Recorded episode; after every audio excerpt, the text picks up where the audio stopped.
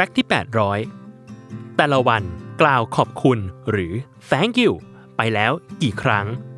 หลายคนคงบอกว่านับไม่ถ้วน เพราะดูเหมือนเป็นคำธรรมดาที่พูดกันจนชินปากเป็นปกติ แต่ถึงแม้เราจะ thank you กันบ่อยแค่ไหน แต่ที่มาของมันก็ดูอลวนอยู่ดีว่าตั้งต้นจากจุดใดกันแน่ ข้อมูลที่น่าเชื่อถือที่สุด คงหนีไม่พ้นพจนานุกรมนิยามศัพท์เรื่องชื่ออย่าง Oxford English Dictionary ที่เป็นผู้ตอบคำถามดังกล่าว โดยคำว่า thank you มีรากศัพท์มาจากภาษาละติน ซึ่งเกิดขึ้นในช่วงระหว่างปีคริสตศักราช 450 ถึง 1,100 ซึ่งมีความหมายรูปแบบเดียวกับคำว่าความคิด และต่อมาในยุคกลาง ความหมายก็ได้ถูกเปลี่ยนและพัฒนาอีกครั้ง นอกเหนือไปจากความคิดแล้วคำนี้ยังได้ใส่ความหมายเข้าไปเพิ่มเติม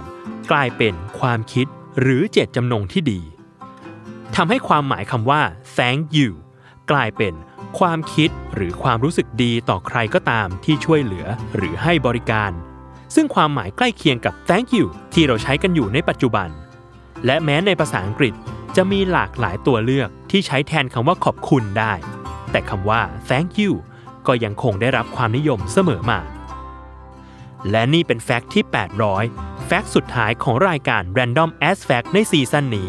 ที่แทนคำขอบคุณของผู้ฟัง ที่ให้การตอบรับรายการเป็นอย่างดี หวังเป็นอย่างยิ่งว่าจะได้พบกันใหม่ใน fact สนุกๆต่อไป ขอให้ enjoy กับ fact ที่เราคัดสรรทั้ง 800 fact และ fact ใหม่ๆ ที่เกิดขึ้นบนโลกนี้นับจากนี้ Thank you for listening